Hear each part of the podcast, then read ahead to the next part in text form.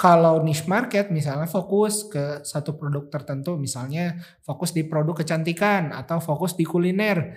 Nah, nge-brandingnya lebih mudah melekat gitu di di benaknya orang. Hanya saja mungkin pangsa pasar lebih kecil. Nah, tentu ini nggak bisa dibilang yang mana yang lebih baik dari hanya sekedar ide. Bisa dinilainya ketika sudah dipraktekkan.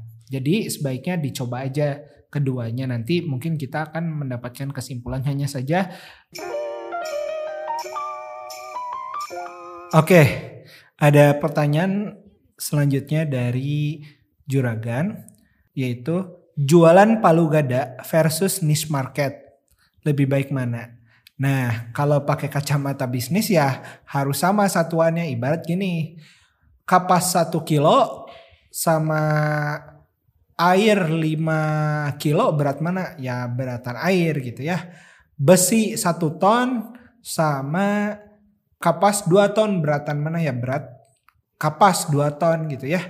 Nah tinggi pohon 2 meter sama tinggi uh, pohon 3 meter yang yang tinggian yang 3 meter. Tentu nanya lebih baik tuh harus jelas dulu satuannya apa gitu ya jualan palu gada sama niche market lebih baik mana. Kalau konteksnya bisnis ya paling pas mungkin bisa dilihat dari profitabilitas sama dari omsetnya gitu ya. Kira-kira omset yang berhasil yang mana. Jadi saya tidak punya kapasitas buat bilang yang mana yang lebih baik gitu.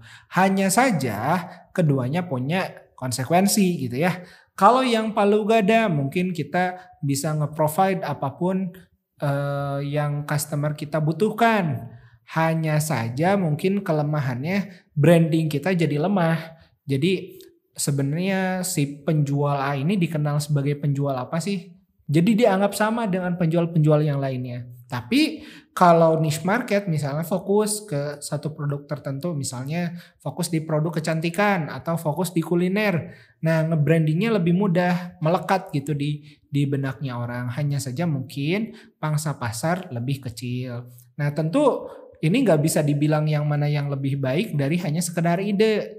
Bisa dinilainya ketika sudah dipraktekkan. Jadi sebaiknya dicoba aja keduanya nanti mungkin kita akan mendapatkan kesimpulan hanya saja masing-masing punya effort yang berbeda atau usaha yang berbeda untuk uh, mencapai tujuannya masing-masing. Kurang lebih seperti itu. Terima kasih.